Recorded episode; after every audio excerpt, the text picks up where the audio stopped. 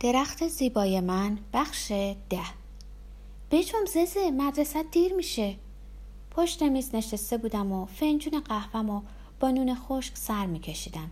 بیان که ذره ای عجله کنم. طبق عادت یه آرنج روی میز گذاشته بودم و تقویم پونس شده به دیوار رو نگاه می‌کردم. گلوریا عصبی و شتاب زده بود برای اینکه طول روز غیب بشیم و در آرامش رهاش کنیم تا کارای خونه رو انجام بده دیر شده بود. بودو شیطون کوچولو. حتی هنوز موهاتو شونه نزدی. باید مثل توتوکا باشی که همیشه سر ساعت حاضره. شونه ای آورده بود و دسته ای از موی بورم و مرتب می‌کرد. این گربه زردنبو موی زیادی برای شونه کردن نداره. از روی صندلی بلندم کرد و سر تا پا براندازم کرد. که آیا پیرنم تمیز بود؟ شلوارم چطور؟ حالا بود و ززه. من و توتوکا کیفامون رو روی دوش آویزون کردیم درونش فقط کتابا دفترا و یک مداد داشتیم خوراکی فکرشم نکن این چیزا برای بچه های دیگه بود گلوریا تای کیفم دست کشید و با حس کردن سنگینی تیله ها لبخند زد کتونی هامون دستمون بود و باید قبل از رسیدن به مدرسه حوالی بازار می پوشیدیم. همین که به خیابون می رسیدیم توتوکا پاشنه می کشید و منو پشت سرش تنها میگذاشت. اون وقت بود که استعداد شیطونیم بیدار می شد. خوشحال بودم که توتوکا تنها می‌ذاره تا بتونم کاری که می‌خوام بکنم. چیزی که محصورم می‌کرد جاده ریو ساوپولو بود و خفاش شدن. خودش بود خفاش شم. به پشت ماشینا نزدیک شم و باد جاده و سرعت رو در میون سرصدای چرخها احساس کنم. این هیجان انگیزترین چیز در دنیا بود. هممون این کارو می‌کردیم. توتوکا یادم داده بود و سفارش کرده بود به خاطر ماشینایی که از پشت سر می اومدن خودم رو خوب نگه دارم. خیلی زود ترسم ریخت و میل به ماجراجویی تشویقم می‌کرد که از ماشینای سختتری آویزون بشم. انقدر بیباک شده بودم که حتی عقب عقب سوار ماشین آقای لادیسلاو شده بودم. فقط ماشین قشنگ پرتغالی مونده بود. واقعا ماشین معرکه بود و خوب نگهداری شده بود. در آبکاری های درخشان درونش عکسامون معلوم بود. بوغش صدای خوبی داشت. فریادی بم مثل مادگاوی در دشت و اون صاحب این معجزه با حالتی متکبر میگذشت و دل و جرأتی باقی نمیگذاشت. هیچ کس برای پریدن روی ماشین اون خطر نمی‌کرد. می‌گفتن کتک می‌زنه و تهدید می‌کنه که قبل از کشتن ناقص می‌کنه. هیچ کدوم از بچه های مدرسه خطر نمی‌کرد یا دست کم هنوز خطر نکرده بود. وقتی درباره این موضوع با مینگو اینهو حرف زدم به من گفت واقعا هیچ کس ززه واقعا هیچ کس هیچ کس جرأت نداره. فهمیدم مینگو اینهو داره میخنده. چیزی رو که فکر می‌کردم حدس می‌زد. داری از وسوسه امتحانش میمیری نه؟ بله فکر می‌کنم. چی فکر می‌کنی؟ این بار من بودم که میخندیدم. تو به طرز وحشتناکی کنجکاوی. همیشه برام تعریف می‌کنی. آخرش که تعریف می‌کنی نمی‌تونی جلوی خودتو بگیری. یه چیزو می‌دونی مینگو اینهو خونه رو ساعت هفت صبح ترک می‌کنم. مگه نه؟ وقتی به تقاطع می‌رسم هفت و پنج دقیقه است. ساعت هفت و ده دقیقه هم پرتغالی ماشینش رو سر نبش فقر و قحطی نگه میداره و پاکتی سیگار می‌خره. یکی از این روزا دل جرأتم و جمع می‌کنم و منتظر میمونم تا سوار ماشین شه و ده برو جرأت نمی‌کنی. جرأت نمی‌کنم مینگو اینها. حالا خواهی دید. و حالا قلبم در تپش بود. ماشین ایستاده بود و اون پیاده شده بود. مخالفت مینگو اینهو منو بین ترس و جرأت مردد کرده بود. نمی‌خواستم اونجا برم. ولی غرور زیادی باعث شد قدمام تند بشه. کافه رو دور زدم و کنار دیوار خم شدم. از این فرصت برای پوشیدن کتونی هام استفاده کردم. قلبم آنچنان تون می‌زد که میترسیدم از درون بار شنیده شه.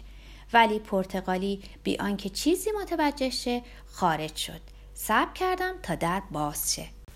با یه جهش به چرخ زاپاس چسبیدم. ترس به من نیرو می‌داد. می‌دونستم فاصله تا مدرسه دولتی زیاده. پیشا پیش شیرنی پیروزیمو پیش رفقام مزه مزه می‌کردم. آی! چنان نعره وحشتناک و بلندی کشیدم که مردم به سمت در کافه هجوم آوردن تا ببینن آیا تصادف شده. پنج سانتیمتری زمین آویزون بودم و تاب میخوردم و تاب میخوردم. گوشام میسوخت در نقشم خطایی وجود داشت. به خاطر هیجان فراموش کرده بودم گوش کنم ببینم موتور روشنه یا نه. چهره چاق پرتغالی چاقتر به نظر می رسید از چشماش آتیش می جهید پس تو بودی ولگرد بی سر و پا. بچه ننه چه جسارتی کردی؟ منو زمین گذاشت. یکی از گوشامو رها کرد و با دست بزرگش تهدیدم کرد. فکر می‌کنی هر روز که در کمین ماشین من بودی نمیدیدمت ولگرد حالا درسی بهت میدم که دیگه حوس این کار به سرت نزنه. تحقیر بیشتر از درد رنجم می‌داد. دلم می‌خواست مسلسلوار ناسزا باره این آدم خشن بکنم. اما رهام نمی‌کرد. انگار حس زده بود در سرم چی میگذره و با دست آزادش تهدیدم می‌کرد. حرف بزن فش بده چرا حرف نمی‌زنی؟ چشمم پر از اشک بود اشک درد و تحقیر به خاطر مردمی که جمع شده بودن و با بدجنسی میخندیدن. پرتغالی همچنان مسخرم می‌کرد. پس چرا فشم نمیدی بی سر و پا؟ خشمی وحشی وجودم و فرا گرفت و پر از کینه پاسخ دادم. حالا چیزی نمیگم. فکر می‌کنم. بزرگ که شدم میکشمتون. قهقهی زد و دیگران هم تقلید کردند. خیلی خوب بی سر و پا. بزرگ شو منتظرم. اما قبل از اون می‌خوام درسی بهت بدم. خیلی فرز گوشم و رها کرد و منو روی رونش خوابوند. یه ضربه زد. فقط یکی. اما انقدر محکم بود که فکر کردم نشیمنگاه هم به شیکمم رسیده. بعد از اون رهام کرد. تحقیر شده و لنگ لنگان دور شدم. به آن سوی خیابون ریو ساوپولو که رسیدم بالاخره تونستم نشیمنگاه دردناکم و مالش بدم. مادر فلان خواهی دید قسم می‌خورم انتقاممون بیگیرم قسم می‌خورم. اما هرچه از این مردم لعنتی دور می‌شدم درد هم کمتر می‌شد. بدتر از همه وقتی بود که در مدرسه مسخره می‌شدم. به مینگو اینها چی بگم؟ تا یه هفته وقتی از برابر فقر و قحطی میگذشتم مردم با بیخیالی معمول آدم بزرگا به من میخندیدن. مجبور بودم تندتر ردشم و در محل دیگری از جاده عبور کنم. در همین حال و هوا بودم که به بازار رسیدم. رفتم پامو زیر آب شیر شستم و کتونیامو پوشیدم. توتوکا با نگرانی چشم برا هم بود. شکستم و براش تعریف نکردم. ززه باید کمکم کنی. بیه رو یادت میاد؟ می‌خواد زنگ آخر با من دعوا کنه. نمیشه به جای من تو با اون دعوا کنی؟ ولی منو می‌کشه. اصلا و ابدا امکان نداره. تو جنگجو و شجایی باشه. وقت تعطیل شدن؟ وقت تعطیل شدن. توتوکا اینطوری بود. همیشه دعوا را مینداخت و من بودم که باید تاوان می‌دادم. اما بعدم هم نیومد. همه حرسم از پرتغالی رو سر بیه خالی می‌کردم. اما واقعیت اینه که اون روز انقدر کتک خوردم که چشمم باد کرد و پوست دستام خراشیده شد. توتوکا با دیگران روی زمین نشسته بود و تشویق کنان کتابای من و خودش رو روی زانو گرفته بود. همزمان راهنمایی هم می‌کرد. با سر برو تو شکمش زز گازش بگیر چنگ بزن. خیک چربی رو لگت بزن. اما با وجود طرفدارانم و راهنمایی هاشون اگه آقای روزنبرگ از شیرنی پزی بیرون نیامده بود خورد و خمیر شده بودم. کاسبی رو رها کرد و یقه بیه رو گرفت و از من جدا کرد. خجالت نمی‌کشی؟ پسر گنده مثل تو پسرک نیم وجبی رو کتک می‌زنه. اونطور که در خونه می‌گفتن آقای روزنبرگ عشقی پنهانی به لالا داشت. ما رو میشناخت و هر بار که لالا با یکی از ما بود به ما شیرنی و آب نبات می‌داد و طوری لبخند می‌زد که دندونای روکش تلاش میدرخشیدند. طاقت نیاوردم و بالاخره شکستم و برای مینگو اینها تعریف کردم. با اون چشم کبود و برم کرده. نمی‌تونستم پنهون کاری کنم. بابا هم که منو در اون حال و روز دید چند تا تو سری زد و توتوکا رو نصیحت کرد. بابا هیچ وقت توتوکا رو نمی‌زد اما منو چرا؟ چون من همه جور شرارتی می‌کردم. بی تردید مینگو اینها همه چیزو شنیده بود. اصلا چرا براش تعریف نکنم؟ هیجان زده گوش کرد و تموم که شد با لحنی رنجیده گفت عجب بزدلی. این فقط یکی از اون دعواها بود. کاش دیده بودی. سیر تا پیاز ماجرای پرتغالی رو هم براش تعریف کردم. از دل و جرأتم نفسش بند اومد و سفارش کرد. یه روز بعد انتقامتو بگیری. بله انتقام می‌گیرم. می‌خوام هفتیر تام میکس و پرتو مهداب فرد تامسون رو امانت بگیرم و یه قشون سرخپوست کومانش جمع کنم. یه روز موهای مواجش رو سر بامبو می‌زنم. اما خیلی زود خشمم فرو نشست و از چیزای دیگه حرف زدیم. خوروکا نمی‌دونی. یادت میاد هفته پیش به خاطر اینکه شاگرد خوبی بودم کتاب تاریخی روز جادویی رو هدیه گرفتم. وقتی مینگو اینهو رو خوروکا صدا می‌کردم خیلی خوشحال می‌شد. اون موقع می‌فهمید که خیلی دوستش دارم.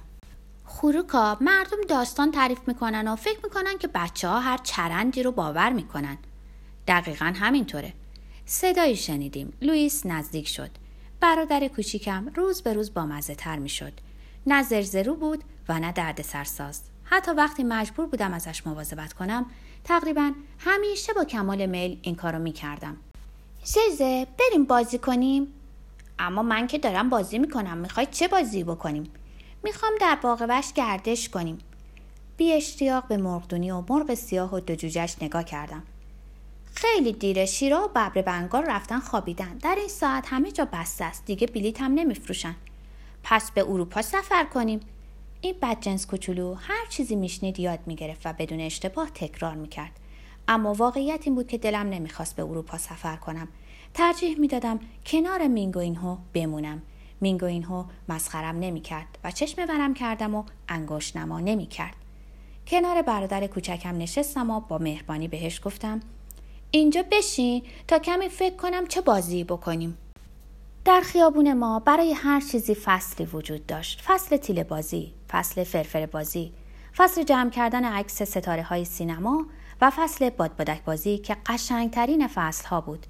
تمام آسمان پر از بادبادک های رنگارنگ بود. بادبادک های زیبایی به هر شکلی.